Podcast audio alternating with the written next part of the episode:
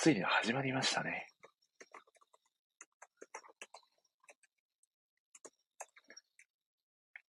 じゃあ早速、はあ、まずツイートからさせていただきますね。お、杉浦さん、1ゲットですね。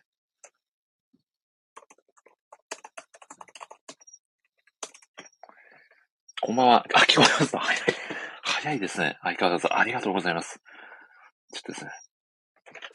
さっきまでですね、子供の寝かしつけをギリギリまで行っておりまして、かなりバタバタしておりますが、なんとか開始にこぎつけられましたね。ちょっとですね、ツイートさせていただきます。いよいよ、始まりましたと。今回はですね、かなりの神回になる予感がしますね。背景画像もね、はい、今回の語らせていただく作品をですね、はい、バックにさせていただいておりますと、うん。今日お呼びさせていただくゲストのあの方は、お入ってきてくださってますね。では、早速お呼びをさせていただきます。おお、ロビン先生。はいはいはい、入ってますか音は？あ、入ってます、入ってます。ありがとうございます。そうです。いやー、お久し、お久しぶりですかね、先生。ですね。まあまあ、ちょっとお久しぶり感はありますね。はい、いやー、前回もね、あのーはい、僕の3周年記念ラジオの Day3 になんと、サプライズ WMC として初参加していただくという。お、そして、ロビン先生、辻くんさんがコメントくださってますね。こんばんは、辻くん。いやー、辻くんさん、こんばんはです。いや、なんと駆けつけてきてくださってありがたいですね。ありがとうございます。いやー、ロビン先生、あの、はい、ま冒頭ちょっとアイドリングトークじゃないですが、あの、佐野くん第2巻発売おめでとうございます。あ、ありがとうございます。いやー、もう今、はい、今もうめちゃくちゃお忙しいんじゃないかなと思いまして。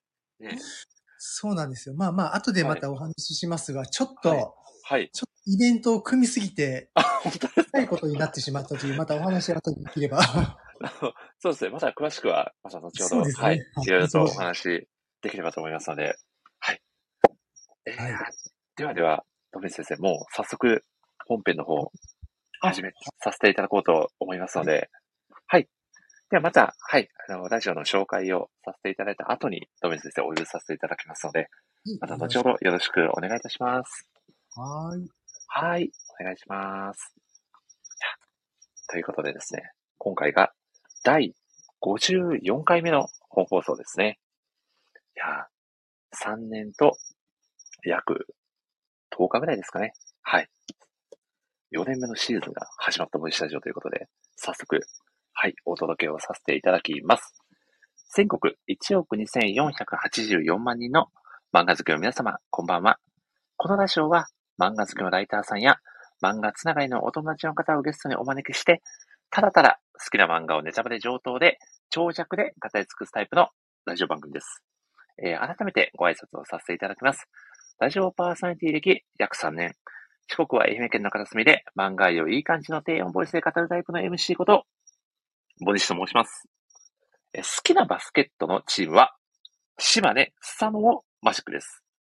島根スサノーマジックは B リーグ B1 西区所属の2010年に創設されたバスケットボールチームです。島根県といえば、出雲神話で有名な日本創生の中心地。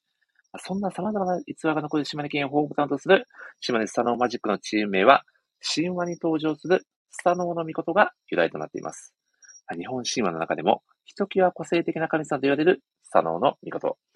気性が荒く乱暴でありながらも、男気溢れる一面もあり、神様らしからぬ人間味溢れた性格も魅力の一つです。まあ、さらにですね、かの有名なヤマタのオロチを退治したとの言い伝えでも有名なスタノーの御事。その強さとリーダーシップは、まるでマスクと白銀の鎧に身を包んだイギリスの名門、ロビン一族出身のエリート超人であり、その実力と信頼から正義超人軍団のリーダー格と呼ばれるロビン・マスクを彷彿させますよね。ところがですね、まあ、そんなゴッドファーザーも恐怖のあまり、エビス顔でダットのごとく逃げ出すこと必死の、佐野さんの正気を失いかねない竜神のごときパンチの効いたエピソードからの統率イロビンマスクの話題に移行する僕のよくわからないお話をさておき、早速、今回のゲストをご紹介させていただきましょう。本日のゲスト、えー、現在、仕事生活にある漫画ウェブサイト、パッシュアップで、佐野くんを連載中の漫画家、ロビン安尾先生です。どうぞ。どしたしあ、どしたしあありがとうございます。ロビンヤソン先生、2回目のご登場です。どうぞよろしくお願いいたします。よろしくお願いします。いやよろしくお願いいたします。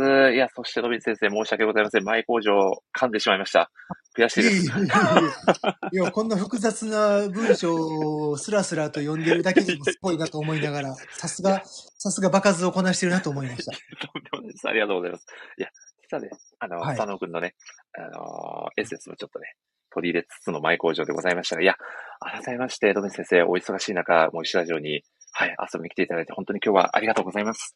あ、いえいえ、こちらこそありがとうございます。いやいや、本当にあの、漫画家の先生自らがご登場いただけるという喜びをひしひしと感じておりますが、あのぜひ、まず最初に、はい、ド先生、の、簡単に自己紹介お願いしてもよろしいでしょうか？はい。お願いします。はい。えっ、と、パッシュアップで、えー、ウェブサイトパッシュアップで、えー、漫画スサノークを連載中の栗田ロビン安夫です。あ、フルネームで言っちゃはい。まあ、あの、僕はちょっともう40過ぎてから漫画家を目指して、まあ、47から、去年から連載をスタートした、なかなか遅咲きの、あの、アラフィフ漫画家でございます。まあ、他の漫画家さんの方ではまた話さないようなお話がいろいろできると思いますので、まあ、ぜひ今日は聞いていただいて楽しんでもらえたらいいなと思ってます。いやー、ロビン先生、ありがとうございます。はい。ということで今日はロビン先生に、まあ、約1時間半ぐらいですかね。あの、がっつりと、はい、はい、お話を、はい、させていただければと思っておりますので、はい、よろしくお願いいたします。はい。よろしくお願いします。はい。あ、音声の方大丈夫そうですかね。はい。聞こえてます？大丈夫ですか大丈夫そうです。皆さん大丈夫そうですか？ロビン先生のお声は。聞こえますか？問題なく聞こえてますか？大丈夫ですか？あ、聞こえてますと。杉浦さん、ありがとうございます。ライターお友達の杉浦さんが、いつも。どの辺に iPhone を持ってていいかがちょっと迷います、ね、そうですよね。あ、杉浦さんも大丈夫ですと。いや、よかったです。いや、ありがとうございます。では、ロビン先生、せっかくなんで、いろいろ、うん、あそうですね、作品にですね、まあ、至る前にちょっといろいろお話をさせていただければと思うんですけど、もともと、そのび先生は、あのー、漫画家になる前もいろいろと、あのー、経歴をお持ちだと思うんですけど、その、もともとその、どういった、こう、ことをされていたのかっていうお話もぜひ深掘って聞かせていただきたいんですけど、そのあたりをお伺いしてもよろしいでしょうか？はい、えっとですね、はい、小学校の頃に、あの、ロベルト本校っていう、あの、おじさんにスカウトされて、あ、なんとに連れて行かれて、はい。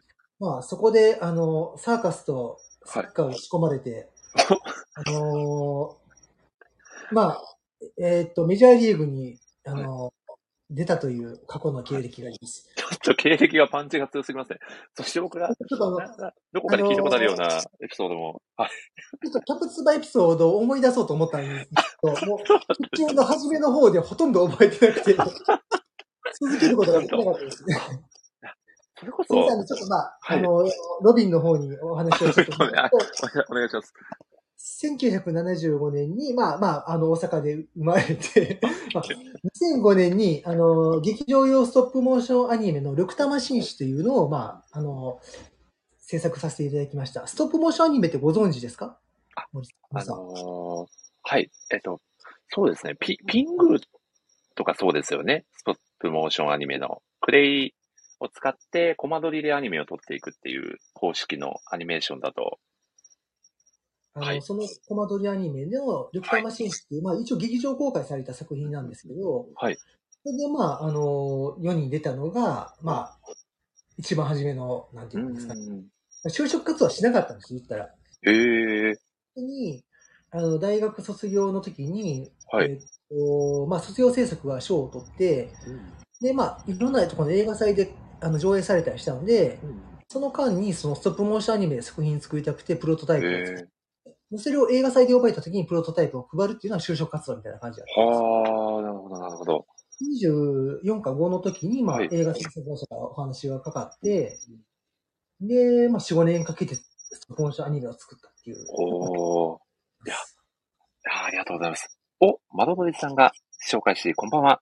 あ、こんばんは。ただいま、はい、さ、ただいま、ロビン安尾先生に、はい、ゲストでご参加いただいております。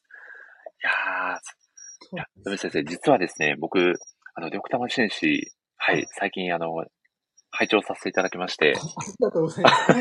見えますから。そうですね、アマゾンプライム、今、アジア、アジアンプライムかな？で見れたので、はい、見させていただいたんですけど、いや、4年半かけて、ほぼお一人で、あの、作品を作り上げたとお伺いしたのですが、ほ、本当に、お一人で作られたんですか？あの、でセットとか作るときは、一部ちょっとその、バイト的に人に入ってもらったりはしたんですけど、はい、はい。でもほとんどの作業は、まあ、まあ、言ったら、な7割以上、75%から、まあ、もう一人でやっぱやってるんでいや、大変でしたね。いやー、あれは本当にものすごい時間をかけて作られてるんだなっていうのが、うん。これ、ひしひしと伝わってくるような、そして、あれだけのこう、ね、うん。動きをこう、表現するのって、ものすごい、まあ、緻密な設計と、まあ、もちろん時間も相当かかるでしょうし、こう、なんていうんですかね、せ精神力がまずすごいなっていうのが、僕の中では、はい。そうなんですけど、またまたはい。漫画の話をさせてもらうんですけど、まあ、はい。その辺のストップモーションで、まあ、鍛えた能力が、はい。漫画に役立ったとこと役立たなかったとことか、そういうのも結構いろいろあったりしたんで。ああ、、そうなんですね。はいそういうこともちょっと後でお話してきたらなとは思うんですけど。そうですね。ぜひぜひお聞かせいただければと思います。そして、あの、もともと、そのはい、アニメ、アニメーションの方で、こう、あの、活躍したいなっていうのが、そもそもの、こう、創作活動の始めの一歩だったんですかね。あの、なんか活躍したいというか、とりあえず、はいあの、インはいサンドリミットって、そう、羊のショーンとかの、はい、はいパークっていう監督が、まあ、有名な監督がいるんですけど、うんうんこの、あの、一番最初の作品っていうか、まあ、あの、メジャーデビューの作品の、はいストグルミックっていう作品を見て、はい。これがしたいと思って、ええただそれだけでも、本当その道に突き進んだ感じでしたね。ー、わー、すごい。そして、杉浦さんが調べたら声優がすごいとコメントされておりましたが、本当声優陣、めちゃくちゃ豪華な声優さん、あの、まあ、役者さんをですよね。そうですね。あの、その頃、あのホフ・ディラン結構好きだったので、はい、はい。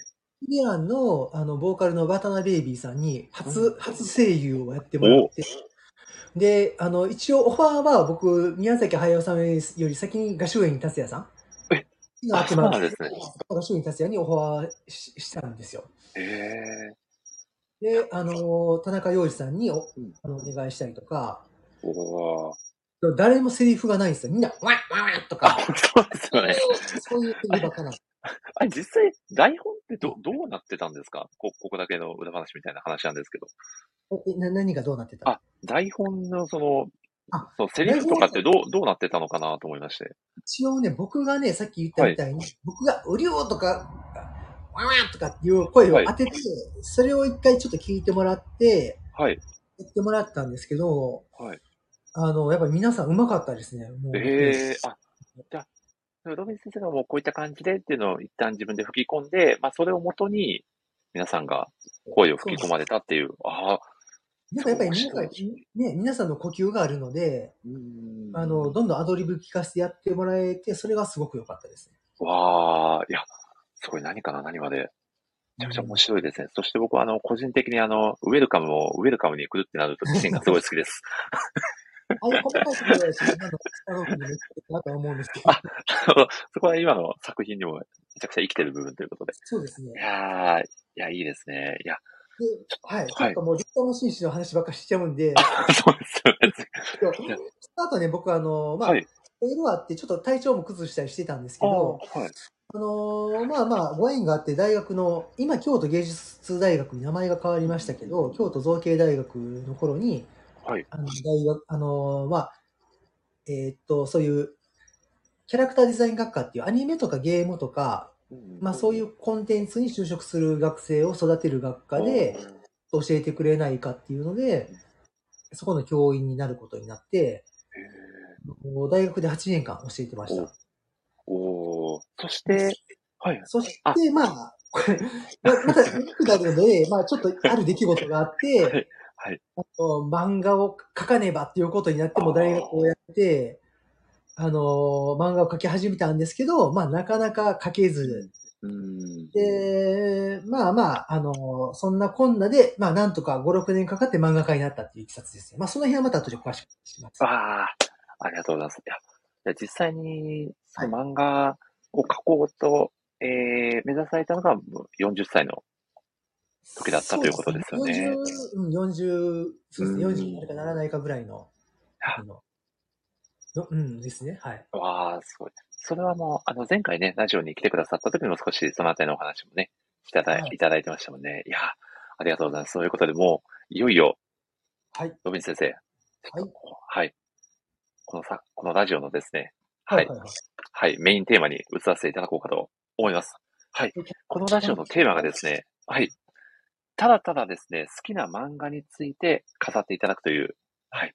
漫画好きのたまらないテーマでございまして、もうロビン先生も来ていただいているので、今回はもうこの作品しかないだろうということで、早速ですね、はい本日語っていただく漫画のタイトル、教えていただいてもよろしいでしょうか？キャプテン翼です何？本当ですか？いやすみません、あの、スタノー君でよろしくお願いします。よろしくお願いします。いや、ちょっとまさかの展開に思わず声が出てしまいました。いや、ということで、今回は、なんと作者のロビン安夫先生自ら、佐野くんを語っていただく神回となっております。よろしくお願いいたします。なになに ありがとうございます。いや、ということでね、先日第2巻がね、9月1日発売されたばかりの佐野くん、はぜひ、ロビン先生、改めて作品概要を語っていただいてもよろしいでしょうかはい。えっと、はいあの、まずこの佐野君っていう作品は、あの、京都が舞台の作品でして、あの、佐野君っていう小学生が主人公です。で、彼は見えない世界が見える神様とか幽霊とか、まあ、妖怪であったりとか、まあ、いろんな見えないものが、あの、見える小学生なんですけど、彼が毎回学校から家に帰る放課後の道中である事件が起きて、で、あの、神様であったりとか、見えない世界で困ってる人、あ困っている者たちと、実際困ってる人も出てくるんですよ。うんその神様と困ってる人と、その毎回話のテーマが違うので、そのテーマの3つを最後にスサノオ君が一気に解決するという、あの、ファンタジー作品となります。おー、ありがとうございます。いや、僕もあの作品、はい、もちろんあの、拝読させていただいてるんですけど、本当に、なんていうんですかね、佐野くんがこう、もう本当に天真爛漫なキャラクターで、まあ、でありつつも、ここね、その、お話によってはすごく、こう、胸に刺さるような、グッとくるようなエピソードありので、本当に、なんていうんですかね、こう、多くのこう、層に受け入れられている作品なのかなというのを感じてますし、実際にロビン先生、こう、ね、あの、親子3世代にわたって応援されているファンの方もいらっしゃるということもお伺いしてるんですけど、そうなんです。うんうん、あの、8歳から80歳までファンメールをいただいて、あの、あちょっと僕もこんなに広い層に読んでもらえるとは思ってなかったんですよね。おー、なので、はい。さんはルビア売ってないんですよ。うんそうですよね。はいはい。少し字しか売ってなくて、あね、あの、だからちょっとその、知り合いの知り合いのお母さんに送られたんですけど、あ、はい。サンプを買ってくれて読んでく、あの、家に持って帰ってくれたお母さんが、家に置いてた子供がこう食い入るように読むけど、字が読めないから、あ毎回もう私の家事の邪魔をして聞いてくる。でも理解するときは指をつけてくれっていうお叱りをいただきました。あ、そういう、すごい角度からのクレームが入ったりすることもあるんですね。すごい。へえ、あ、なんかあの、はい。あの、結構もう初めはね、40歳ぐらい、40とか50歳ぐらいでお子さんがいる家庭うん。の方が買ってくれてたりしてて、家に置いてたら子供たちがめっちゃ読むみたいなんへで、え。人によってか取られたからもう一冊自分用に買ったとかっていう方もいて、ええおー。あともう60、70、80、あ、もう80が一番上なんですけど、うん。60歳、70歳の方とかが、あの、まあ、日本人にとって、あの、すごい大切なことを、まあ、誰にも分かりやすい、ああ。書いてるね、もう孫にも買いましたっていうのも結構、いやあの、いくつかいただいて、もうすんごい嬉しいや、でも本当作者名に尽きると言いますか、やはりね、読んでもらった人のね、直生の声が届くっていうのが一番先生にとって大きな原動力になるのかなっていうのをお話聞いてて感じましたね。そうなんいやですよ。ーいや、そして、ぜひあの、お伺いさせていただきたかったのが、この、佐野くんを、こうはい。せまあ、こういったテーマで制作をしようって思われたきっかけって何だったんですか？それがね、さっきの大学をやるエピソードにつながるんですけども、実は僕も佐野くんと同じ、昔は結構見えないものが見えてたりしてたんですよ。うん。、おー、なるほど。幼稚園の頃とかもよく、あの、保育園、あ、幼稚園の先生が探しに来て、はい。栗田くん、え、こんなとこに何してるのって、いやいや、なんか男の子と遊んでたって言ったらいないな、みたいなのが。よくあったんですあよ。一人で、なんでここで俺遊んでたんやろみたいなのが。あとか、そ、まあそういうのもまああったりはしたんですけど、うんあのー、35歳ぐらい、まあ京都に大学のまあ教員をしてて、まあ京都に越してから、はい。なんかね、結構また、そういう霊感がまた強くなって、まあもともと悲しそうだったりとかそういうのはいろいろあったんですけど、いろんなあの、声が聞こえたりとかはあったんですけど、あのーそういうものが立て続けに起こり始めて、で、まあそう、そんなことをしていると、やっぱり、あの、ジョジョのスタンドと一緒で、はい。見える人同士ってやっぱり惹かれ合って集まるんあですー、なるほど。見えるよねって分かったりするんですよ。で、まあ、あの、本当にね、すごい京都の、あの、そういう、まあ、見えるいろんな方とかとも、まあ、いあの、出会いで交流する機会がもういきなり増えて、へー。まあ、こんなで、まあ、まあ、大学で働いてはいったんですけども、はい。とね、2004年、14年か15年かなんですけども、の初夢、1月1日に、寝てたら、金縛りにバーンあって、えー。あの、青い稲妻がドーンと落ちたんですよ、自分に。はあ。へ死んだ？思ったんですよ、その時。え。そうですよね。雷が直接。ねで、あの、もうちょいはいもう少し厳密に言うと、金縛りって実は幽体離脱の一種なんですよね。なるほど。そうね。の、肉体から魂が出ちゃってるんで。体を動かせないっていうのが金縛りになる。はあはあはあはあ。で、ただ、あのーなんていうのかな、魂が肉体に出た状態で見てるから、実際の肉眼で見えるよりもっとはっきり見えるんですよね。へえ。で、もっとクリアに見える状態で雷に打たれたから、ほんまに死んだ思ったら、へあのーまあ、死んでなかって、え。信じちゃったんです。うわってまだ、あの起きたら、あ、死んでなかったってことやったんですけど、はでその頃からなんとなくこう、神話っていうものを、何か自分、神話とか見えない世界っていうものを、なんか伝えない、伝え、何かの形で伝えるっていうのを神さんと約束して、多分自分は生まれてきてんなみたいなのが、それのもっと漠然としたものがすごいなんか胸の中に使えてて、はで、ずーっとなんやろなんやろと思って、だんだん自分のその心に語りかけていくあ。感じですかね。うんで、そういうものを形にして世に出さないとと思って、で、なんか考えたらそれが形にしやすいかなと思って、ストップモーションって4年半とかかかったりする可能性があるんで、ああ、まあそうですよね。考えたらまあね、なんかその、毎回いろんなお話があってもうん、それを形にする前に時間がもっと短くでう済むじゃないです。なんで、まあ。そんな風に思ってたらうん、ある時ちょっと学科長と喧嘩して、え？感じでやめて、はい。はい。でももうもうなんかね、多分やめへんかったらやらへんなと思ったんですよ。ああ、もうここで決断しないとっていう。そう、もうあ、おかへんと。で、本当はね、なんかお金貯めてから1年後に辞めはいよう思ってたんですけど、1年お金貯める前に辞めちゃったんで、あそうだったんですね。結構厳しい状態でも無理やり辞めた漫画、漫画家目指すスタートでした。ああ、なるほど。もう、でもこれがもう自分がもうやらないといけない、まあ使命だというような、まあ出来事があって、で、その手段として漫画を選んだっていうような形ですかね。そういうんことです。はい。でもなかなかこう、それまでね、漫画を、あの、今まで書かれてこなかったっていうことですよね。その、出来事が起こる前までは。そうなんですよ。すみません。ちょっと今うん、ピザ食べてるんで、もぐもぐしますが。あ あ、全然大丈夫ですよ。そうなんです。で、漫画って、まあ、絵描けるし話も考えれるから、できるやろうと思ったら、うんもう全然自分に向いてなかったです。やり始めたどう、どういったところが具体的にここは難しいなって感じました？まずね、はい。人間のキャラクターが描けなかったです。ああ、なるほど。あの、リクタマシーシって主人公がグリーンピースっていう豆なんですよね。豆でしたね。豆に手足がついたようなキャラクターが主人公なんですけど、ああいうデフォルメした、あ、個性の強いデフォルメしたキャラクター、人間じゃないキャラクターとか結構得意なんですあよ。あ。でも人間がほんと描けなくて、ええじゃあかなりじゃあ人間を、漫画のキャラクターを描くのに相当苦労されたんですね。そうなんですよ。で、初めの一時は何を描いたらいいかもよくわからなかったんで、うん。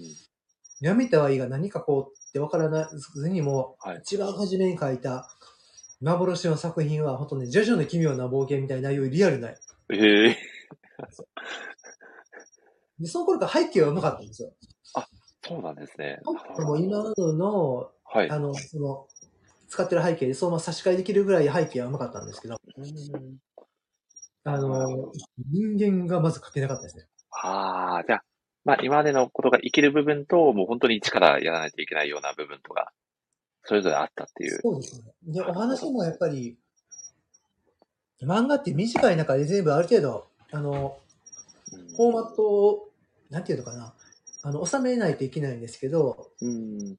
アニメーションの方、僕もそうなんですけど、アニメーションとか動画のから漫画に入る人って、はい。まず小回りが実はできないんですよ。ああ、なるほど。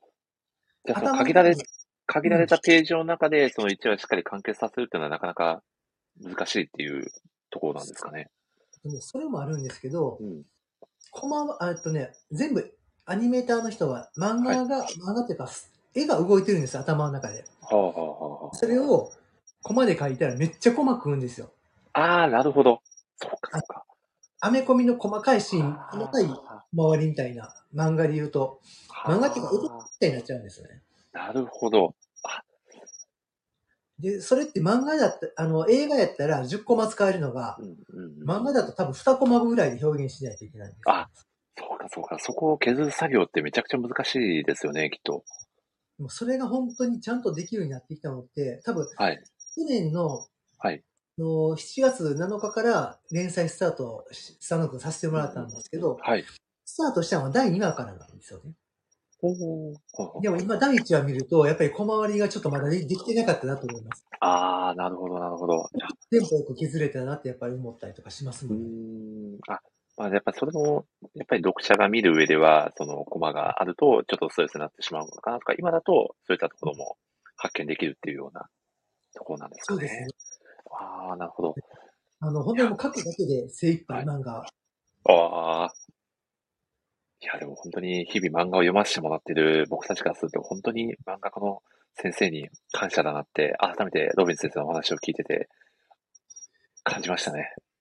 本当に漫画家ってやってみて思ったんですけど、はいいつまでたって終わらない、もう終わらないですよ。わあ、そうですよね。前以前、あの、どこかのツイートでもはい、う、毎日が8月31日みたいな気分気持ちですよって、ロビン先生が確かツイートされてたような記憶があるんですけど、本当にそういうような気持ちで日々漫画を抱えてるのかなって、改めて感じましたね。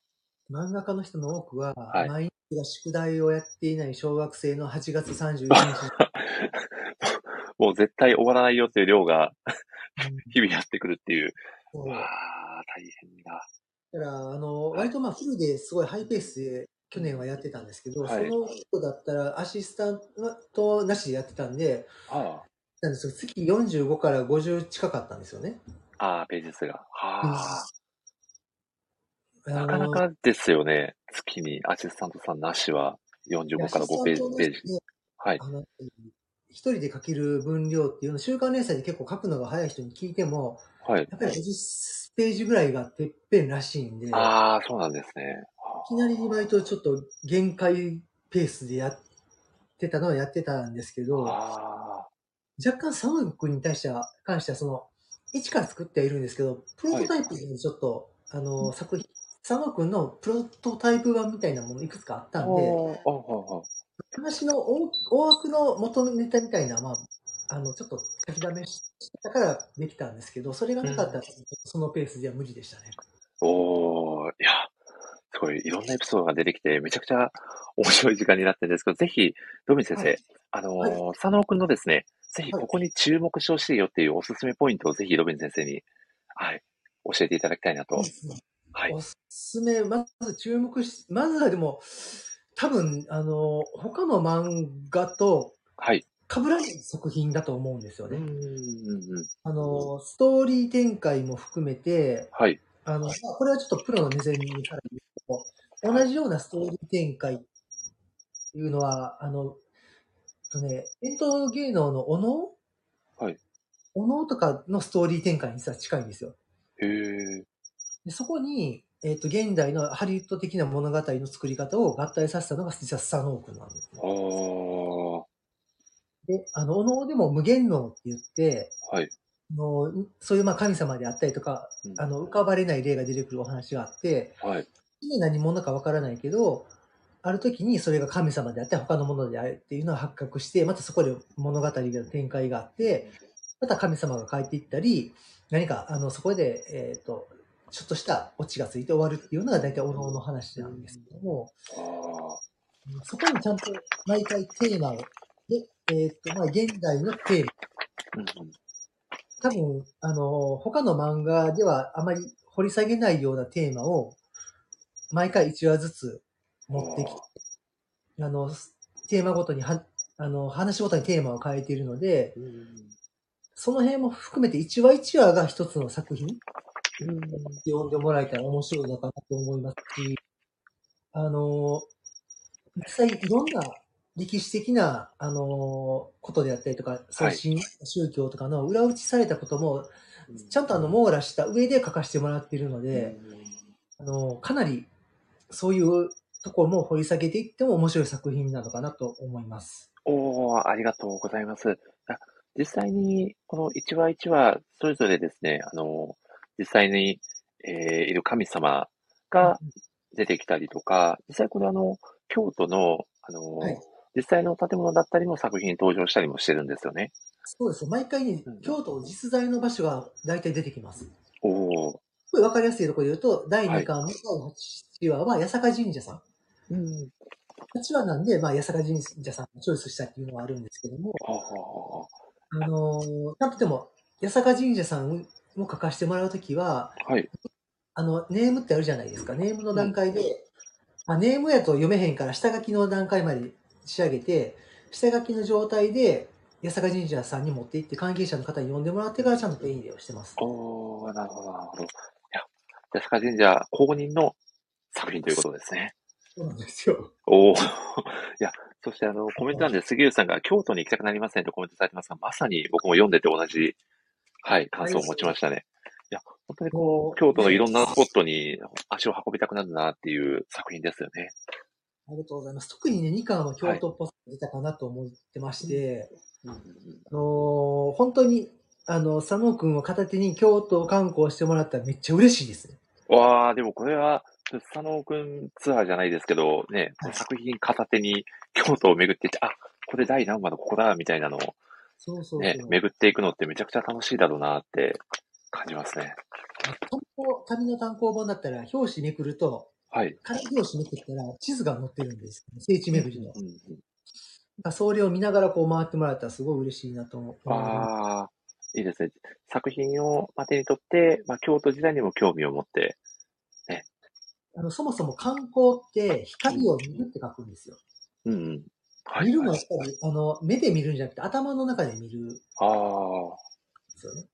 まさに光を見るで、見えないものを、まで見るっていうのは本来の観光の意味なんですよね。ああ。だから、あの、まさしく佐野君っていう見えない世界を見る物語じゃないですか。うんうんうん。あの子を呼んでその場所に行ったら、本当に、本当の観光ができるんじゃないかなと。おお、すごい。いや、だからそういったこう、じ現実世界とのこう親和性もめちゃくちゃ高くて、そういったところも楽しいなと思って読ませていただいてます。ありがとうございます。だから、ツイッターとかは、京都好きの方が割と食いついてあなるほど、なるほど。お、そして、まだまださんが紹介してくださってますね。こんばんは。こんばんは。まだまださんも、実際あの、ノートで漫画を描かれてるそうですよ。ロビン先生。おー、すごい。ね。すごいはい、なんか、あの、はいね、ぜひぜひ何かご質問があれば、またあ、ぶっ込んでそうですね。せっかく、はい、ロビン先生登壇してくださってるんで、もう、佐野くんの質問ももちろんですし、何かこう、神話や京都に関する質問だったりも、可能な限り答えていただけるんじゃないかと思いますので、ちなみにキャプテン翼だったら、はい。龍が小次郎が好きですね。おなんといきなりキャプツバの話いきますかいいですねい。や、でもこれは危険なんでちょっとやめてください。本当ですかここで今、そうですね。タイガー諸島の話をしそうになったんですけど、ちょっとやめておきます。あ、本当ですか？いや、タイガーショットの話だと結構僕、多分この後15分くらい喋っちゃう可能性あるんで、はい僕も多分15分ぐらい喋りそうなんで、ちょあ、っと本当。ですか？そうですね。ちょっと若干、ラジオ界の方向性が、おかしな方向に行ってしまう可能性があるので、またこれ別の回で、どっかの回で。はいそうですね。いや、そして、あ、まなまなさんがノートの漫画いいね、ありがとうございます。いえいえいえ、とんでもないです。楽しく読ませていただきました。いや、でも本当にね、漫画をね、書かれてる方ってめちゃくちゃたくさんいらっしゃると思うので、まあその中でも実際にその、ね、連載を、ね、獲得して単行本まで出されるってもう本当に、並々ならぬハードルの高さなんじゃないかなと。そうですね。で、はい。まあ、あの、そこに行くまでも結構たいろいろ紆余曲折はあったんですけど、じゃあ、佐野くんって2016年に、プロト、一番初めのプロトタイプが週刊モーニングでショートで、はい。それが、あのーあのーそれですぐ連載候補までいきなり行ったんですよ。ただその頃は絵が下手すぎて、あ候補まで残れなくて、そこから先がなかなか続かなかったですね。で、あ担当さんを転々として、やっぱ5、6年連載までーうかかった。なかななかなか苦しい時期を乗り越えての今ということなんですね。そうなんです。いやーいや、そんなロビン先生、あの、日々のこの作品のこのネタですよね。どうやって考えられてるんですか？これはね、多分僕は、あまあでもみみんなそうかもしれない。でも僕はそれが極端に、うん極端なんですけど、はい。いきなり降りてきたりするんですよ、物語が。あへえ、あ、と思いついて、まあ、その場所に、例えば、あの、ここの場所書こうかなと思って、そこの、まあ、神社仏閣行った時に降りてくることもあったりするし、関係なくシャワー浴びてる時に降りてきたりとか、朝起きたら降りてきたりとかってあるんで、それを忘れないように、はい。メモしとくんですよね。自分で考えて忘れるんですよ。あしまうと。自分からこのネタを考えようと思って考えてるっていうよりかは、その降りてきたものを実際にこう書き起こしてるっていうようなイメージが近いですかね。そうですね。それを、あの、貯めておいて、はい。漫画書こうと思った時に見返して、で、例えばその思いついたアイディアと、はい。このアイディアだったら京都のあの場所がいいんじゃないかと思って、そこにまたあの、足を運んで取材してると、また新しいアイディアが降り降りてくる感じ。あ、そこでアイディア同士が繋がっていって、一つのお話になっていくっていうような。そうなんですよ。で、大体一応、毎回テーマも、もちろんあってスタートするんですけど、うんいや始めたら確実に途中でのキャラクターが違う動きをしますしあ、最後考えてたオチと絶対違うオチに毎回なります。これも、俗に言うキャラクターが勝手に動き出すみたいな感覚っていうことですかね。そうですね。あのそうなりますね。そこの時は一回悩むんですよ。はあは考えて考えてもなかなか出ないんですけど、ふっとこう、降りてきたり何かのきっかけで、はいもっと面白いアイデアが出て、作品になっていく。でも大体そのパターンですね、毎回。あおー、なるほど。いや、でもこれ実際、あのーなかなか降りてこない時とかってきっとあるんじゃないかなと思うんですけど、そういったこう創作の苦しみってな、ないですか？今んとこね、ストックもいっぱいあるんで、それはないんですよ。あ、そうなんです。じゃあもうかなり先までこういう話を書こうかなっていうのはもうかなり固まってるっていう感じなんですね。今一番苦しいのは、はい。さその、佐野くんって、はい。まあ、ピショップというサイトで公開させてもらってるんですけど、一巻発売した時に意外とそこの読者層と実際買ってくれる層が全然違うっていうのが分かって、割と一巻でいったとこから一から読者を作るような形になって、う。おーなおかつ、あの、実際8歳からうん80歳までファン層がいてて、ここに投げたらいいとか、ここに向かって投げればいいみたいなのが、なかなか難しい作品になったので、うんうんそれを知ってもらうために、あの、はい。まあ、2巻発売の時にいろんな、あの、イベントを準備したりとか、お話をさせてもらって、うんでもらうようにブッキングしたんですけど、それをやりすぎて実は、ほう。あの明日も京都のリサーチワークっていうところで、まあ多分3、40人の前でまた話すトークイベントがあって、その前もな、あの、梅田はで3、40人ぐらいのところでイベントで、おお。なかなかもう大盛り上がりはしたんですけども。いやー、すごいおめちゃくちゃ、めちゃくちゃ大忙しいですよね、ドベ先生、この9で月は。9月はもう、その2週間ぐらいに集中して、6つええぐらいなんかい入れてしまって、あらもう告知で集めてくるのもちょっと自分でやらないといけないっていうのをー。はい。分かってなかったんで、ふ あのあ、大、大わらわらですね。で、あといや、あの、それをやっぱり、まあ、そんな中もう、森氏ラジオさんもやらせてもらってるのはありがたい話なんですけどいや、とにかくこう今はこれを話して迷惑かけないように頑張ろうと思ってて、それが今ちょっとむしろそんなお忙しいスケジュールの中で、この、お社長、なんぞに出ていただいて、本当に、もう喜びしかないでしょう。もう本当にありがとうございます。ありがとうございます。いやーそして、あの、今後ですね、ロビン先生、まあ、佐野君という作品を通して何かこう、新しいチャレンジだったり、こういうことをやっていこうみたいな予定ってあったりしますか？うーん、とりあえずね、はい。あの、来月にクラファンをするんですよ。クラウドファンディング。あ、ごめんなさい、来月じゃない、今月末あ今月今月後半にするんですけど、うはい。あの、どういうクラファンをするかっていうと、うん。あなたも佐野区に出れるっていうクラファンをするんですよ。これ実際にじゃあ、クラファンに、のリターンとして、作品に出れる券が得られるみたいなあの、感じなんですかねま。あ、一番わかりやすく言うと、うんモブキャモブキャラとしてはい。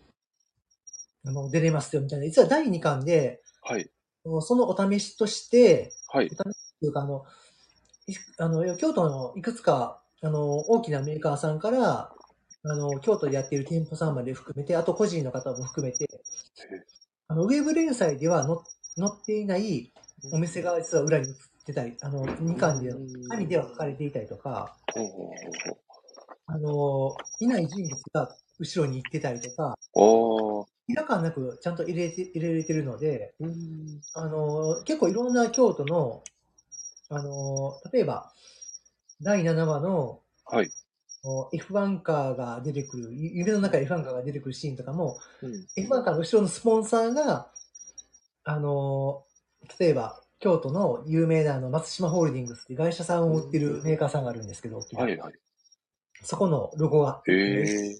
か、あの、そういうような形を、一巻、佐野くん第一巻でさせてもらおうと思って、おー。あのーちょっと3000冊、あ、はい あのー、10冊させてもらうことになったんですよ、お今回。おめでとうございます。ありがとうございます。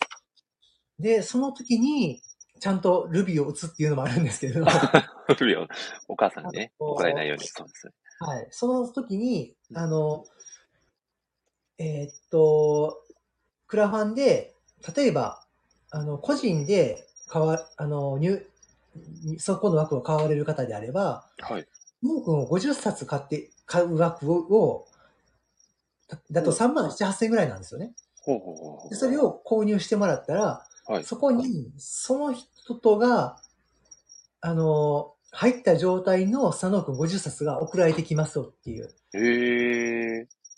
お金としては物が返ってくるプラマイゼロのクラファンで、で、50冊配ったやつを、まあ、みみんないろんな人に配ってもらったりとか、あと企業さんだったら、例えば名刺代わりに、うんうん人に、あの、スポンサーさんの、が、こう、風景の中にパッと入るっていうのを、例えば100冊枠だったら100冊で買っあの、その枠を買ってもらって、100冊が戻ってきたら名刺としてに配ってもらったりとか、あそういうクラファンを、を今、準備してます。まだ、あえの、はい。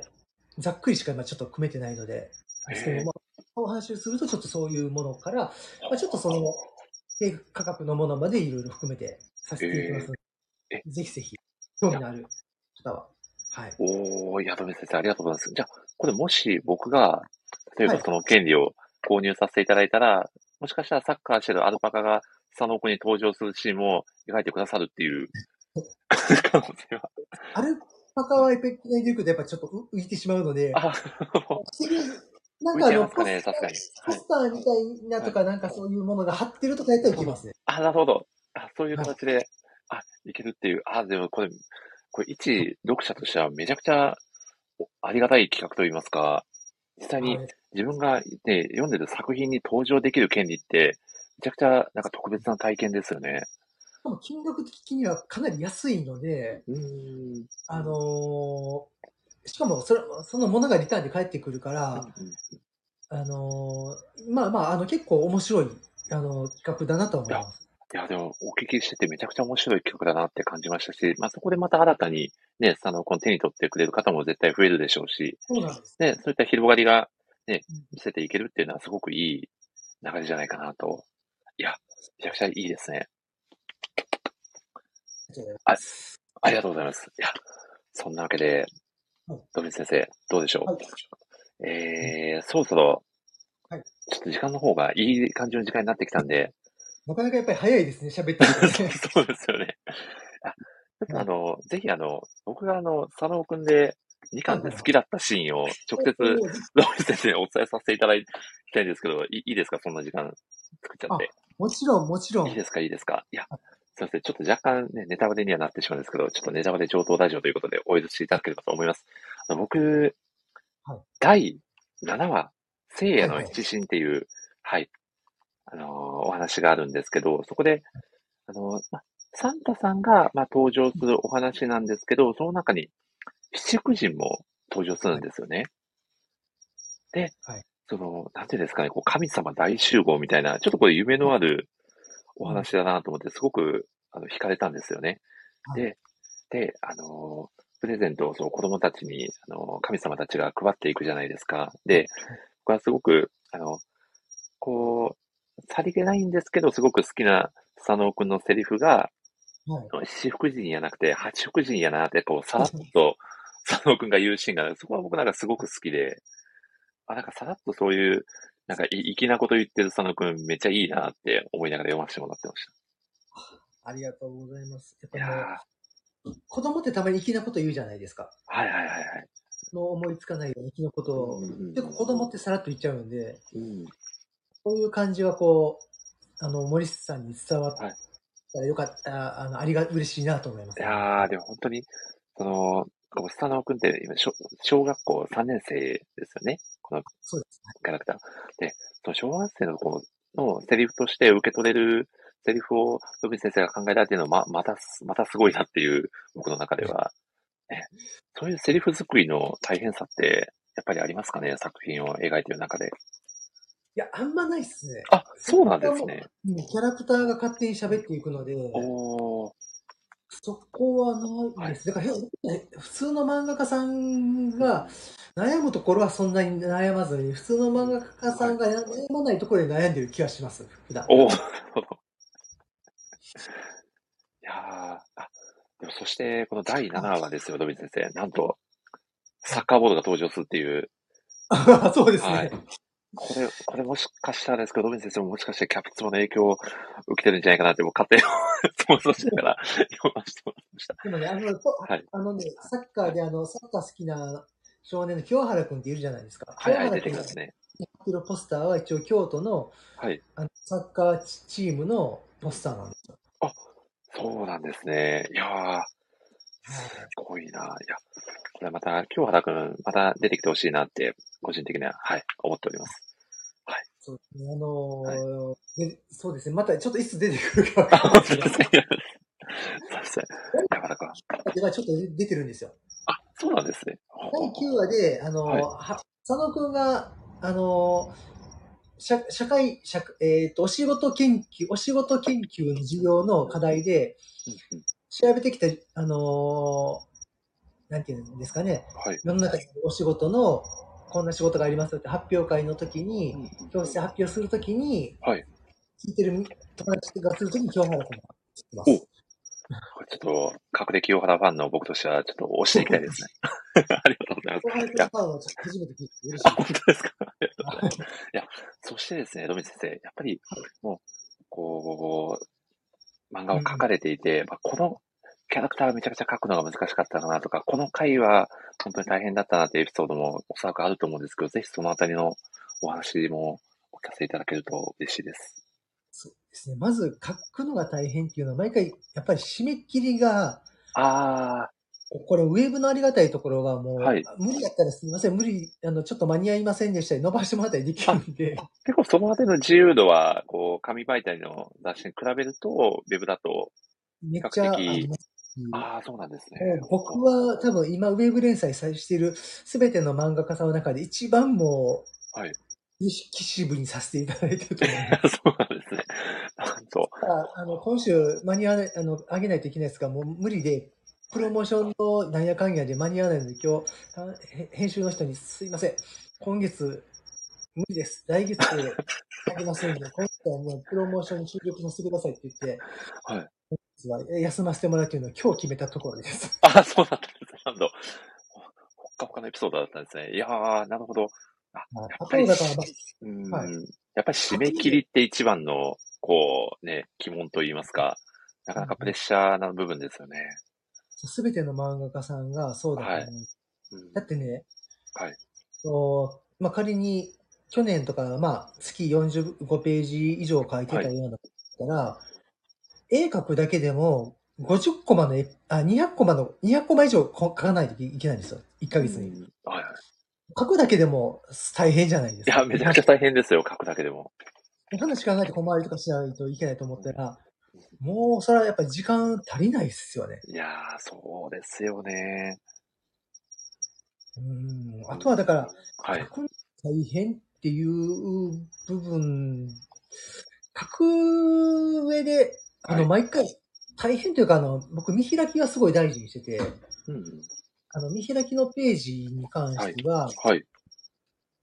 あの、本当一枚絵を描くつもりで、なんか浮世絵師な気持ちでうん。描かせてもらってるんですね。だからもう、あの、北斎さんだったらこんな風に描くかな、みたいな感じえで。えで、あの、それまではやっぱり絵がちゃんと繋がって動くように、漫画だけど繋がるように描いてるんですけど、見開きのバーンっていうページだけ時間が止まるんで、うんそこは一枚絵としてどうかあのかっこいいかとか、すべてをそこの見開きで、物語の最大のピークのとこを、あの、フォーカスできる風に書いてるので、はい。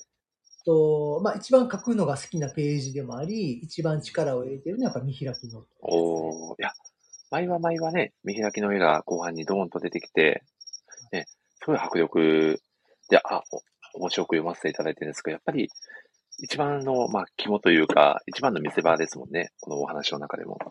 そうですね。まあ、漫画家さん、皆さんそうなんですけど、特に佐野くんの場合は、あの、最後にドーンと持ってくるので、うん余計にやっぱり見開きが大事って感じがしますね。いやー、いや、様々な、ね、エピソードを聞かせていただけて、本当にありがとうございます。はい。いや、そしてですね、富先生、実はこのラジオがですね、一つの特徴として、毎回サプライズゲストさんをお呼びさせていただくっていうのが一つ、はい、おお楽しみ事でございまして、ね、はい、はい。せっかく、まあ、今回は、スタノくんが、ねうん、トークテーマなので、やっぱり、この、モイシラジオの中でも、まあ、最も神に近い存在と言えるようなサプライズゲストの方をお呼びするしかないんじゃないかなと思いまして、えー、誰だろはい。もうまさに神降臨なゲストをですね、う。はい。お呼びさせていただこうと思いますので、お、はい。果たして誰が来てくれるのか、楽しみですね。いいですね。おこれは、どうしたし 声量がすごい、でもほんまや、すごい。声量がすごすぎる。あ、辻くんさんですか？はい、あのー、どうも漫画大好き芸人の辻くんと申します。よろしくお願いします。。辻くんさんよろしくお願いいたします。よろしくです。はい、よろしくお願いします。あの、ロビン先生2巻発売と重版とおめでとうございます。ありおめでとうございます。いや、今日のギャグ漫画プレゼンコンテストじゃん、あコンテストチャンピオンおめでとうございます。ちょっとあの、なんか、あの、すごいゲストとして呼んでいただいてすごい嬉しいんですけど、はい。あの、なんか、出るたんびにハードルがえげつない速度で上がっていくのがちょっと本当に困るんですけど、いや、でもやっぱり今回ねあの、ね、この作品、様々な神様が出てくるねうん、作品なんで、やっぱりもう神に最も近いサプライズゲストが必要ではないかなということで、鈴木くんさんに出ていただいたという経緯でございますね。言ったら僕そんな愛禅宗介みたいな、なんかキャラクターになったんですか？いやいや、やっぱやっぱチャンピオン、チャンピオンなんで、やっぱり神に一番。いやいや、チャンピオン、なん。そうですよね。そんなそんな、そんなじゃないですよ。そして、やはり、あの、はいもともと、辻君さんと野口先生、あの、親交があったというふうにお話聞いているんですが、もともとお友達だったということでございますかね？そうですね、あの、僕が大阪でサッカーボール蹴ってたら、あ、そう、またそこに参加、えみたいな感じで走り込んできたんで、そういうご縁だったんですね。サッカーボールをパスしたとこから。友情が始まって、って感じ。あの、二人でゴールポストの上に登ろうっていう話をしてました。もう完全に反則ですね、これは。いや、そんなエピソードがあったとはつい知らず。いや、いやーということはもう、窮地の中ということで、お二人は。そうですね。うんって言っても何ヶ月ですけどね。あ、そうなんですね。でも、わ割と何ヶ月間ないですよね。割と結構何年も知ってる感がすでにありますけどね。ああ、ありがたいです。そう言っていただけると。以前、辻君さんのラジオにもね、野口先生、ご出演されていた記憶があるのですが、はい。はい。あそうなんですよ。ありがたいことに。あのーそれこそその、あのー、笹野くんの制作秘話であったり、あの、緑玉紳士のお話とかもいっぱい聞かせていただいて、うんで、その後、あのー飲みに行ってカラオケにも行かせていただいて、ええすごい。楽しかったですね。あれ楽しかったですね。またお願いしたいです、本当に。ぜひぜひ、奈良で。はい。これちなみに、野口先生、カラオケで、な誰、何を歌われるんですか？あのーはいそうですね。キャプテン翼は歌わないんですけど、あ あーあのー中森明菜のデザイアとか結構ね、おお。とか、セイントセイヤとかやっぱりね、いつも歌ってます。きしてみたいですね。辻君さんはちなみに、18番は、僕、はい。僕は何ですかね、あの、はいブルーハーツとか、ああの、歌いやすいですなるね。ほど。いや、いいですね。ちょっとこれ、今後、カラオケラジオ会、可能性ありますね、これは。ぜひぜひ。いいんだよそんなわけで、ぜひ辻君さんにもね、はいこの、ここから加わっていただいて、ぜひ佐野君のトークで熱く盛り上がれたらと思っておりますので、よろしくお願いいたしますよろし。くお願いします。はい。お願いいたします。では、早速、あの、辻君さんにも、あの、佐野君、はい、第2巻も、あの、お読みいただいているかと思うんですが、ぜひ作品の感想ですね、まずいただければと思うんですが、はいそうですね。実は僕もあの、その、森さんと同じで、クリスマス会がとても好きやったんですけども、あのーあその、それこそその、スサノオ君の八福神やな、のセリフと、うんあのー通ずるところがあるというか、あの、日本ってなんかその、ハロウィンとかクリスマスとかなんかその、めちゃくちゃいろんな文化を取り入れる国じゃないですか。うんはいはいそうですね。し七福神がそもそもそのいろんな多様性のあるその宗教の神様が集まってて、で、そこにキリスト教の、あのーサンタクロースが加わって、で、みんなで一つの事柄を、あのー成功させるっていう、なんか、他の漫画に本当にない、日本ならではの話ですし、で、それが爽快感があって描かれててすごいなと思いました。うん。ありがとうございます。いやーありがとうございます。ど、どうですか、ドビ先生？辻君さんの感想をお聞きして。そうですね。あの、第7話っていうのは本当に日本の宗教観っていうのをすごく表していて、あの、やっぱりずっと日本って昔から多神教なんですよね。うんうんうん。仏教が入ってきても仏教もすでにその神、まあ仏様がいっぱいいるわけで、入ってきた時点でも神様も仏様も両方 OK だったりで、両方、あの仏教だと例えばスサノオさんは仏教だと、あの、薬師如来なんなんですよ。うんうんうん。っていうふうに、あの、宗教が変わっても、全部こう、信仰がひっついてるっていうか、そういうあのスタンスがあるので、もうまあ、あの、変なし、そういうクリスマスが入ってきても、全然ウェルカムで、楽しかったらもうウェルカムなんです、日本人は結構。うんうんまあ、そこはやっぱり素晴らしいし、あえてやっぱりそういうところっていうのを、あのまあ、日本人、まずは日本人に気づいてほしいなと思いますし、京都っていうところが本当にそういう、のが残ってるというか、京都を作ったのって、歴史の勉強で学んだかもしれないですか、畑市ってわかります、果たし。あの川勝とか出てきたと思うんですけど、はい。あのー京都を作ってきた渡来人、大陸から渡ってきた一族がいるんですよね。でその一族たちが、あの、何万人やったかな？すごい大人数で来たんですよ。うん実はその一族ってもともとユダヤ系の流れを組んでいて、もう西から東にずっとこう、は、まあ、いろいろ文化を吸収しながら迫害も受けて流れ流れ着いて、最後に、あの、それを引き受けてくれたのが日本なんですよ。へえ。で、日本の京都にたどり着いて、自分たちの吸収してきた文化っていうのを最大限、日本の、その頃日本にあった元々の縄文時代からある、そういう、まあ、えーっと、神道的、原始神道的な宗教観と、仏教、そこ入ってきた仏教と自分たちの知っている宗教みたいなのを、宗教観をミックスして作られたのが今のみんなが知っている神社とかの神道の形なんですよ、実は。うん。その時点で実はユダヤ教とかキリスト教とかも実は、よ、ちょいちょい要素要素の中に入ってたりするんですよね。うんだから日本の神道自体とか、日本の信仰自体がもう、もう平安時代の頃からかなりリミックスされてる。文化っていうのがあるんですよ。はい。いやあの、僕この話するとね、ずっと喋っちゃうんで止めてください今日、富先生が主役なので、もう、いくらでもね、話していただければと思います。いや、いや、そんなですね、辻君さん、あの、そんな佐野くんの、はい。辻君さんが感じられている一番の魅力ってどういうところにあると思いますか？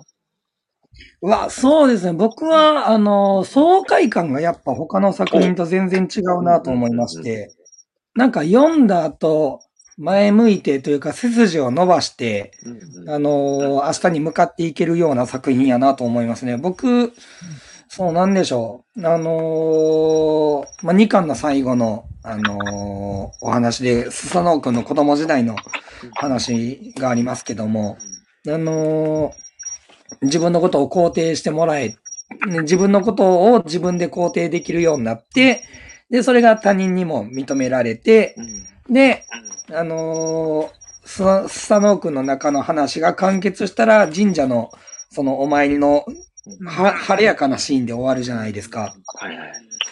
なんか、雨が降った後の晴れ空、晴れ空を見たような気持ちにさせてくれる漫画やなと思います。ありがとうおーなんか、その、あれもいいですね。いいキャッチコピーというか、いい言葉ですね。いやもう本当になんかその、はい。ね、あの、第一巻の1話もそうじゃないですか。その晴れ空で終わってう、ん。ね、あのー解決していく。うんで、少しずつ成長していく。で、なんかそれは別に子供だけじゃなくて大人もなんか見え、えあのなんか見てこなかったものとかなんか、がまた見れるようになって、うんで、また新しい気持ちで明日に向かっていけるっていう、なんか成長、どんどん成長していく、うん、成長させてくれる作品やなと思います。まその話を聞いて、はい。はい。話をよ、あの、読め、あの、読んだ、読めば読むほど成長するみたいな、それを言う感じをもっとアピールできたらいいなと思います。噛めば噛むほどみたいなね。そうそうですね。あの、なんか、いや、でも本当にもうそう思ってもらえたらすごい嬉しいですし、あの、毎回そういう晴れやかな気持ちになってほしいし、やっぱり皆さん今現代に来てていろんな、あの、のを抱えてたりとかすると思うんですよね。はい。うんで、それはやっぱりちょっとまあまあ今の漫画って刺激重視だったりするので、次どうなるんだろう、やっていくっていうことがまあ、言うたらもう95%の漫画は大体それが主体になってはいるんですけど、うんうんうんあの、だから割とスピード感をどんどん求めるのと、まあ対局のすごくスローな作品ではあるんですけど、あの、なんていうのかな、なんかそういうスローな作品なんですけど、それを読むことによって、すごく身近ですぐ気づけそうなことに気づけてなかったって思ってもらえたらめっちゃ嬉しいし、あの、そういう感覚っていうのを常に持ってもらって、なんかそういう、なんか自分が本当に命を持って生きているっていうのをやっぱり実感してほしいなと思うんですよね。おーいや、でもこの刺激を求める作品がね、多い、この時代だからこそ、佐野くんっていう作品が逆に新しく感じるというか、なんかそういうふうに僕は、はい、感じ取れますし、あと、佐野くんがこう、意識しているのかしてないのか、こう、作品の中で、そのお友達だったり、いろんな人をこう、救っていってるなっていうのも同時に感じていて、はいはいはい。そういう、なんていうんですかね、こう、人と人との出会いの尊さというか、そういったところも一つのテーマとして描かれているのかなっていうのはすすごく感じますね。そうですね。やっぱり、まあまあ、コロナとかもありましたから、昨今ね、人と人との関わり合いも、やっぱりちょっとね、なかなかやっと戻ってきた感じですけど、見えない縁そういう、なんか、まあ、ふ普通、理屈を超えてこんな人と出会ってこんな喧嘩になるみたいな、そういう縁みたいなのもすごく大事だし、そういう縁の後ろにはきっと見えない何、何かしらの人たちも自分たちを助けてくれてるんやなっていうのが、やっぱ常に感じていやーありがとうございます。いや、そして、野口先生、あの、全然話変わっちゃうんですけど、あの、あの稲田さんっていうヒロインの女の子出てくるじゃないですか。で、あの、佐野くん、メンタル強すぎるだろうって僕は思ったシーンがあってですね、あの、だ第5話で、あの、チョークの粉をめっちゃかけられるシーンがあるじゃないですか。あ、ありますね。はい、はい。あれ、あれかけられてるのに、なんかすごい喜んでる佐野くん、どんだけのメンタルだよって思いながら僕読んでたんですけど、いや、あれ、そういう、そこは、はい、でも、佐野くんはメンタルははい。割と最強クラスなんで、あ、やっぱそう、そうですよね。なかなかもう通、そうですよね。このシーン見られたら痛恨みたいなね、ところも何回もあったのに、佐野くんのメンタルたるやっていうのを感じてるんですけど、はい。ちょっとド M なところもありますね。そうなんですね。そうですね。何回かフルチンの姿を見せ、見せてますもんね。そうですよね。なんの、ぶたりたりしてますからね。なん。かなりの強メンタル見習いたいと杉浦さんもね、コメントされておりますよね。いや、なかなかね、あの、小学生ぐらいであんな出来事起こったら、なかなか辻君さん、メンタルやられちゃいますよね、普通の小学生だと。いや、そうですよそうよね。ねもう、だってその、チョークの粉かけられた次のシーンでは、せやねんって嬉しそうに話してますからね。小学校の時に多分僕、佐野子と同じリアクションすると思いますよ。いや、なんか構ってくれて嬉しいと思う。なんかそ何事もポジティブに捉えるんですね。素晴らしいな。いいいですね。いや、いいですね。今は、今は無理ですけど、小学校の時は多分喜んでたと思う。なるほど。いや、すごい、なかなかのエピソードですね。いや、辻君さん、ちなみに作中でどうですか？あの、好きなキャラクターだったりとかいらっしゃいますか？ああ、でもやっぱ、スサノオくんですかね、主人公ですし、やっぱ、なんでしょう、周りにいたらそれだけで明るくなるじゃないですか。うん。あ間違いなく。はい。なんかその自分と対極のキャラクターやなと思うんで、すごいなんか憧れもありますね。でも、も、でもなんか結構明るいなと思うんですけどね。いやー、そんなことないです。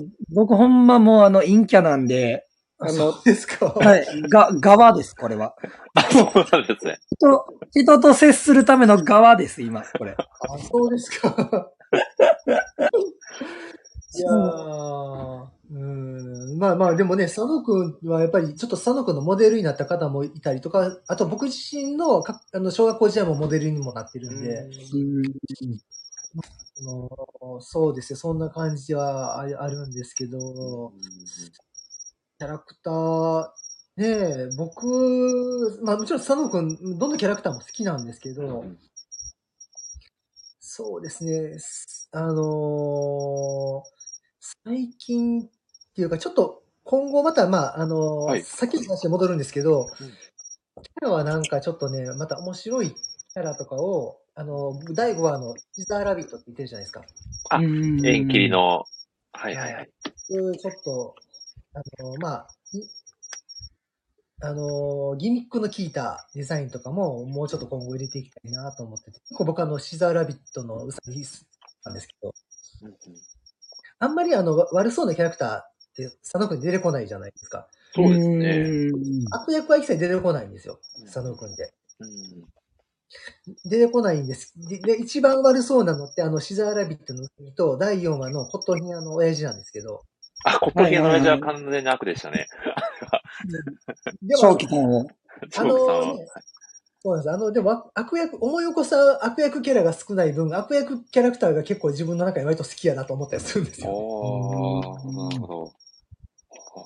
結構、その悪役キャラを描いてるときは、先生自身も楽しんで描かれてるっていう感じですかね。そうですね。結構楽しいですね。おー。じゃあ、シダーラビットも今後また再登場する可能性も。そうですね。また、一応、あの、予定はしてるんです。お予定というか、まあ、あの、タイミングがあったら多分出てくると思いますし、彼、あの、ずっと続いていけば、おそらく彼が主人公の話も出てくる。え えー、えー、それは、どんな話なのかめちゃくちゃ気になりますね。いや、僕もまだ考えてないですけど、まあ、あの、いいキャラなんで、あれを、あのキャラを主人公か書き込もうだなとは常に思ってます。おー。これはちょっと今後の展開もめちゃくちゃ楽しみですね。ありがとうございます。ですね。じゃあ、ちなみに、つくさんどうでしょう？あの、その他好きなセリフだったり、好きなシーンだったり、制作中で印象的なシーンがあれば。ああ、はい。やっぱ好きなシーン、あの、僕やっぱあの、竜の見開きのシーンが、あれあの、2連続で続くじゃないですか。で、その、2回目の見開きの方が、あの、威力があるのがすごいなと思ってて、その1個目の見開きを振りにして、で、さらに2個目の見開きを強化してる、うんこの竜の見開きめちゃくちゃ好きなんですよね。ありがとうございます。すごいですよね。あれは、新人漫画家がまずしない。そうですよね。なかなか2連続見開きってないですもんねな。かなか漫画好きでもなかなか見ないですよね、つくさん。そうですね。多分漫画家さんでも、漫画家人生の中で2回見開きやるって多分、しないまま漫画家人生を終える人は多いと思います。あの、実は、えっと、あの、竜の話を書いてるときに、はい。蘇我昌博っていう、あの、まあ、あの画家がいるんですけど、あの、はいあれは江戸後期、江戸後期、明治ぐらいの、あの、画家なんですけど、その2連発の見開きの1個前は、どちらかというと、北斎さんの描く竜をイメージしてとか、建仁寺の天井に書かれ書かれている竜とかを意識して書いたんですね。でもそれだけだとちょっと物足りないなと思ったんですよ。竜神さんの竜の古からちょっと出せてないなと思ったら、あホテルで晩ご飯食べたら、NHK 見てたら、蘇我昌博の番組がバーッと始まって、蘇我昌博の中でもう一番有名な竜を描いた襖絵があるんですよね。ーはい。えそれも、また検索してほしいんですけど、ーあの、今アメリカにあるんですかね、メトロポリタンかな、どっかにあるんですけど、バーンとその屏風いっぱいに竜の顔が描いてあって、もう超大迫力の屏風絵なんですよ。えーそれ見たとき、これや思って、あの、見開き1回で終わらす予定だったんですけど、2, はい。二連発見開きを急遽入れたんですよ。へえ。ええ。でもその時、言ったら NHK の番組見なかったら、できなかったんで、よかったっていう。やっぱそういうのも巡り合わせというか、うん、ご縁ですよね。普段のインプットからね、うんやっぱ得られてはるんですね。でもね、か漫画描き始めると、前はそんなん起きますよ。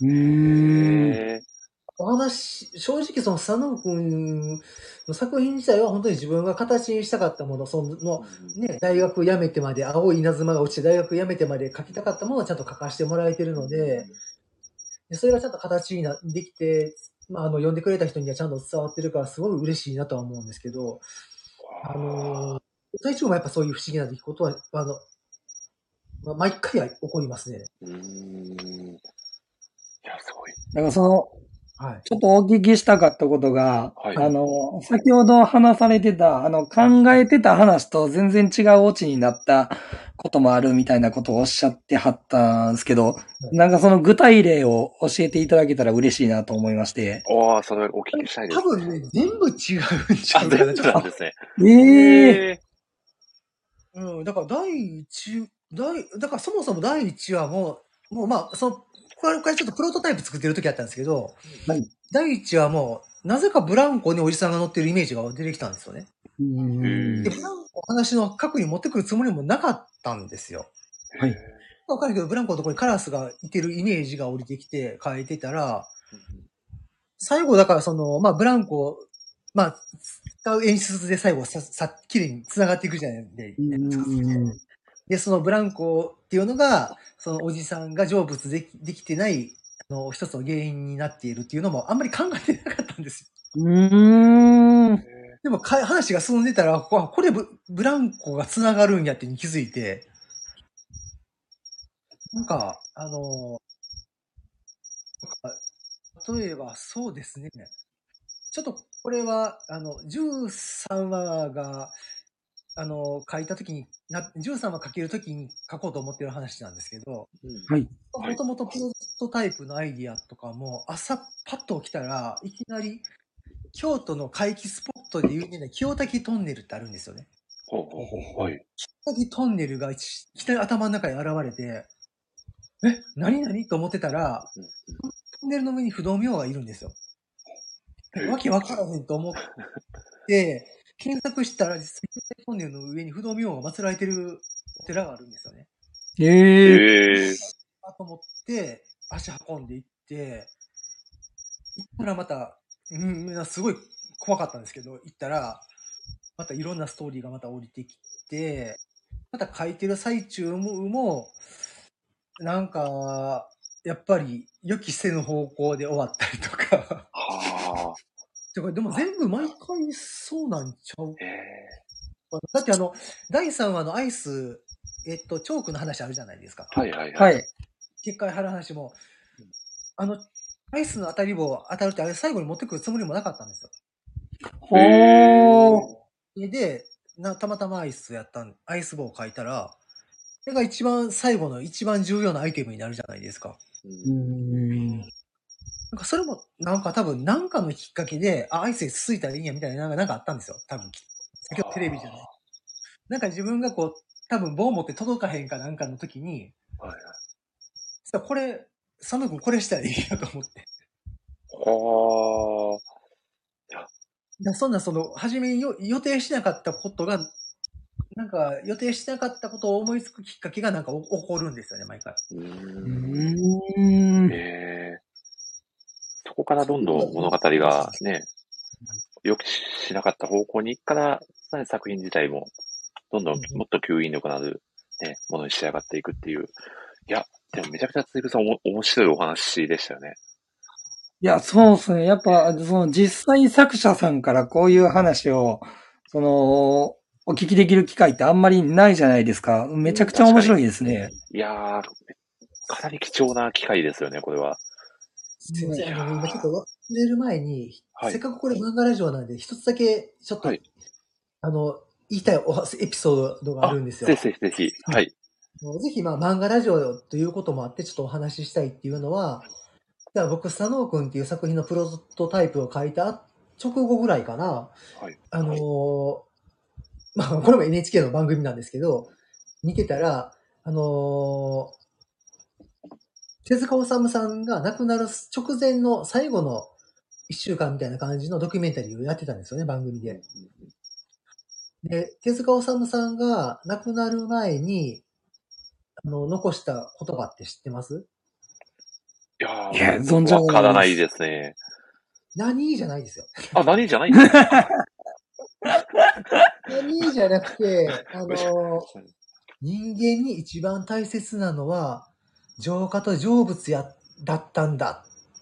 って言って、それがやっぱ、あの、最後、それが最後の言葉というか、その残して、最後それを表現あする機会が自分になかったのがちょっと残念だったっていうエピソードーだったんですよね。ってる時もうボロボロ泣いてしまって、涙が止まらなくなって、もうテレビに向かって、手塚先生、手塚先生が書かなかったのを僕がもう書きます。続き書きますんで、ああの、誓った、あのー誓ったんですよ。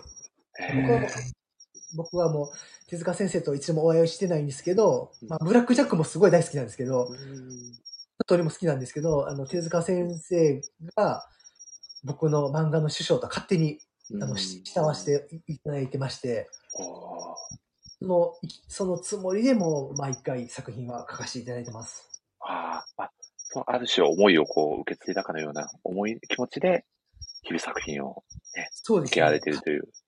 勝手に、あの、勝手に継がせさせてもらっいたんですけど や、いや、いや、いやでも本当に素敵なエピソードで、ロビン先生、ありがとうございます。もいやー、でも本当にね、こう1時間以上にわたってですかね、作者の先生自ら、ね、作品について、いろいろと、あの、裏話を交えて語っていただけるっていうのは、本当に、こう、一漫画好きにとっては、もう至福の時間といいますか、本当に幸せな時う間、提供していただいて、ロビン先生、本当に今日はありがとうございます。ありがとうございました。ういやー、本当にありがとうございます。いやー、本当にもうね、めちゃくちゃいい時間を、はい、過ごせたんで、ただ、そうそうですね、あの、お時間の方がだいぶ迫ってまいりましたんで、はい。あ、そうですね、辻子さん、あの、もしよろしければその他何か、ロビン先生に、あの、ご質問されたいこととか、その他ございますか？あ、そうですね。うん。あのーそれこそそのみかんのその最後のスサノオくんの子供時代のお話って、あのーもしかしてそのロビン先生もその幼い頃に、あのー不思議なものが見えてたとおっしゃってたんで、その自分自身、自分の子供時代に向けても書いたものでもあるのかなと思ったんですけども、その辺ってどうなんでしょうか？そうですね。子供時代に向け、でも子供時代はそこまでかん、そんなことで悩むこともなかったんで、う。ん。ちょっと脳天気だったんです。どっちかというと、あれはね、あの、大人になってからの自分を思い出して書いたんですよね。っていうのは、うーん。あの一応大学の准教授になったのにいきなり辞めて、やったことない漫画やる、しかも見えへんものが見えるからそれを形にするとかいうの、まあそういうのってもう親からしたら、こいつ頭おかしくなったんちゃうかみたいな感じの、あのーまあ感じでやっぱりまあそういう反応やったんですよね。うんうんで、やっぱり佐野くんもやっぱり見えない世界っていうのを理解してもらえなくて、はいお母さんに理解してもらえないと、とか周りに理解してもらえないっていうところからやっぱり第8話のエピソードがあるんですけど、それをまあ自分自身が、あの、自分自身を受け入れることによってそれを打破できる。うんうんうんそれはやっぱり、あの、僕自身が、あの、実際、まあ、あの、なんとか佐野子一巻を単行本にして出すことができて、まあ、うちの否定してた母も第一巻読んだときに、これ面白いやんって言ってくれたんですよね。これやったらわかるわ、応援するわって言って応援してくれたんですよ。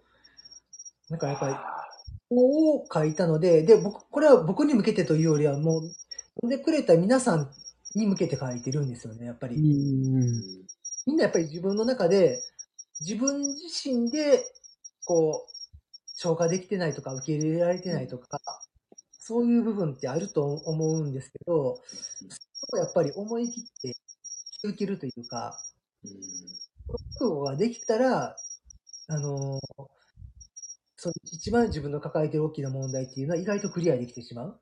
うんことを、あのまあ自分の体験の中であったので、それをまあ、あの、みんなに思ってもらって、だからこそ、あ今の時代ってこの失われた30年間じゃないですか。はい。ですごい企業も含めて、めっちゃ失敗を恐れるんですよね。リスクヘッジし、こんだけリスクヘッジするの国はないんちゃうかって日本人がみんな失敗せえへんことが正義みたいになってるんですけど、もうそれを恐れずに、はい自分が本当にしたいことをもう、いやはい。そういう感じですね。ー、わあありがとうございますー。い。やーありがとうございます。いや、そうですよね、つさん。あの、日本人って本当にこう石橋を叩いて渡るみたいなところあるじゃないですか。いやでもうーん。ちょっとどこか、ちょっとね、うん。あの、まあ、怖がってるというか、よかったと思うんですよ。うん、いや、まあでも本当に、これからはね、もうロビン先生見習って、もう鉄骨を走って渡るぐらいの気持ちでね、ついくんさん、ね、ね 僕たちもね。それはもうさすがに石田さんも叫びながら落ちますよ。本 当そうですよね。さすがに声を押し殺せないですよね、そんなことになったら。もう、そうです。鉄骨落ちる覚悟で走るしかないですよね。そうですよね。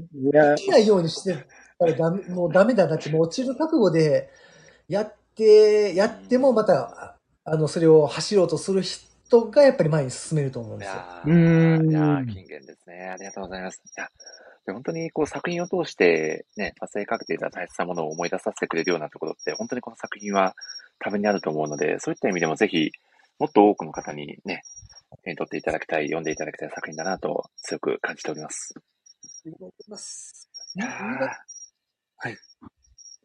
見てください。ー本当に ぜひ皆さんね、作品まだ手に取られてない方はぜひ、はい、ね、手に取っていただければと思います。いや、ということで、そうそう、いいお時間になってまいりましたね。最後にですね、お二人にですね、はい、あの、このラジオ会恒例の質問がございまして、あなたにとって、スサナオ君とはどんな作品ですかというですね、質問を、なんと今回は、作者の先生であるロビン先生自ら、はい、お答えいただく形になりますが、ではまず、辻君さんから、はい、ご質問させていただいてよろしいでしょうか？辻君さんにとって、スサナオ君とはどんな作品ですか？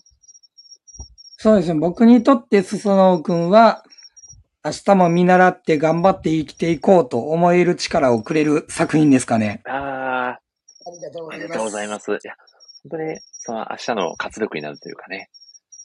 そうですね。もうやっぱスサノオ君がまっすぐで、まあ優しくって明るくって、で、パワフルなんでう、ん。なんか、ちゃんと動けるうちはう動いていかななって、本当に思いますね。そうですよね。で、そこに感化されて、やっぱり周りの人間もどんどん生き生きとしてくるっていうのが作品の中でもね、取れるので、あうん自分たちもそういったこう、ね、スタノ君のエネルギーを分けてもらって、明日も頑張っていきたいなっていう気持ちにさせてくれる作品ですよね。そうですね。大人は、あの、ワクワクすることで命の火が輝きますからねう。ん。いやー、そうですよね。ありがとうございます。いやー、うんでは、ロビン先生にご質問させていただきましょう。ロビン先生にとって、スタノ君とはどんな作品ですか？自分の命よりも、魂よりも、大切な、というかもう魂の結晶がスサノオ君ですね。おー、いや、ロビン先生の、まあ、魂の結晶、磨きに磨き上げたものを僕たちはね、読ませていただいてるっていう、本当に辻君さん幸せなことですよね、これは。いやー、本当にありがたい。同じ時代に生まれてきてよかったですね。いや、本当に。嬉しいな。ーいや、そしてね、あのーね、この場でお話しさせていただけてることも本当に、あの、幸せに思ってますし、何より、ね、あの、素敵な作品をね、世に届けてくれたことに、あのー改めて感謝させていただきたいと思います。本当に、ロミ先生、今日は、あの、お忙しい中、おいしラジオにご参加いただきまして、長時間お付き合いいただきまして、本当に本当にありがとうございます。はい、ありがとうございます。ありがとうございますありがとうございます。はい。あ、そして、まなまなさんが、スサノ君読んできましたと嬉しいコメントありがとうございます。おー。ありがとうございます。読んできましたなんですね。読んできましたという。すごいですね。第1話を読んでくださったんですかね。いや、ありがとうございます。いや、そしてですね、ぜひあの、お二方にこのラジオの感想もですね、いただければと思います。えー、ロビン先生、本日のラジオ会、2回目のご参加となりましたが、いかがでしたか？いや、でもやっぱり森氏ラジオさんは、はいあの、まあ、いいい意味で、こう、なんでしょう、ちょっとこう、力もいい、あの、言いながら喋れるところが、やっぱり楽しいですね。でもやっぱ楽しいから、あっという間に 時間が来ちゃいますね。そうなんですよね。お子さんの話全然できへんかったやと思って。いや、そうそう、もうちょっとキャプツバの話もね、織り込みたかったなっていうのは正直なところですよね。いや、そうなのかって話ですけど。いや、いやでも本当にあの、ね、あの、すすごくあの、ラフなね、気持ちでいろいろとお話できて、めちゃくちゃ僕も楽しかったんで、ロビン先生、もしまた、あの、ね、機会があれば、はい、遊びに来ていただけると非常に嬉しいです。本当に本当に今日はありがとうございます。ありがとうございます。ありがとうございます。そして、ね、サプライズ神降臨ゲストのつくんさん、今日はいかがでしたか？いや、そうですね。本当にあの、えーその、ロビン先生が出てくださったこの貴重な回に、はいあの、呼んでいただいて本当に嬉しいですし、ロビン先生と、もう、モリスさんともお久しぶりにお話できてすごい楽しかったんですけど、あの、はい。本当ハードルの、その上げっぱなしのあれだけ、マジでどうにかしてくれへんかなと思ってます。いやーでもこのハードルがね、もう僕からするともう鳥居みたいに見えてるので、辻くんさんにはね、ぜひこう、いい感じにくぐってきていただいて、ね、この場を楽しんでいただきたいなという気持ちでいっぱいですね。はい。いや、そうですね。ちょっとハードルを次からは、あの、お辞儀した後に、あの、くぐろうかなと思います。そうですね。いやーということで、辻くんさん、本当に今日もね、あーサプライズゲストで盛り上げてくださって、本当に本当にありがとうございます。はい。はい、ありがとうございましたありがとう。ございます。そしてですね、あの、実はもう私事なんですけど、あの、先日、メダカボックス全巻購入させていただきまして、今まさに第1巻読んでる最中でして、はい。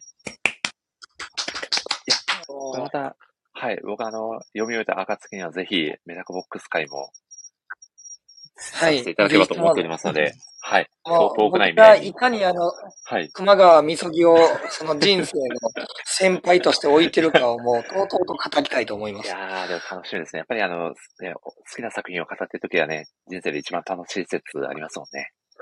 いやー、ありますね。実証しましょいやー、そうですね。本当に本当にあの、引き続きよろしくお願いいたします。そして、はい。改めてあの。はい。今回ラジオを聞いてくださった皆さん、本当に本当にありがとうございました。では、ドビ先生、最後にですね、あの、この森ラジオ恒例のご挨拶というものがございまして、ぜひ、あの、大変恐縮なんですけど、ドビン先生にお温度を取っていただければと思うんですが、お願いしても大丈夫でしょうか？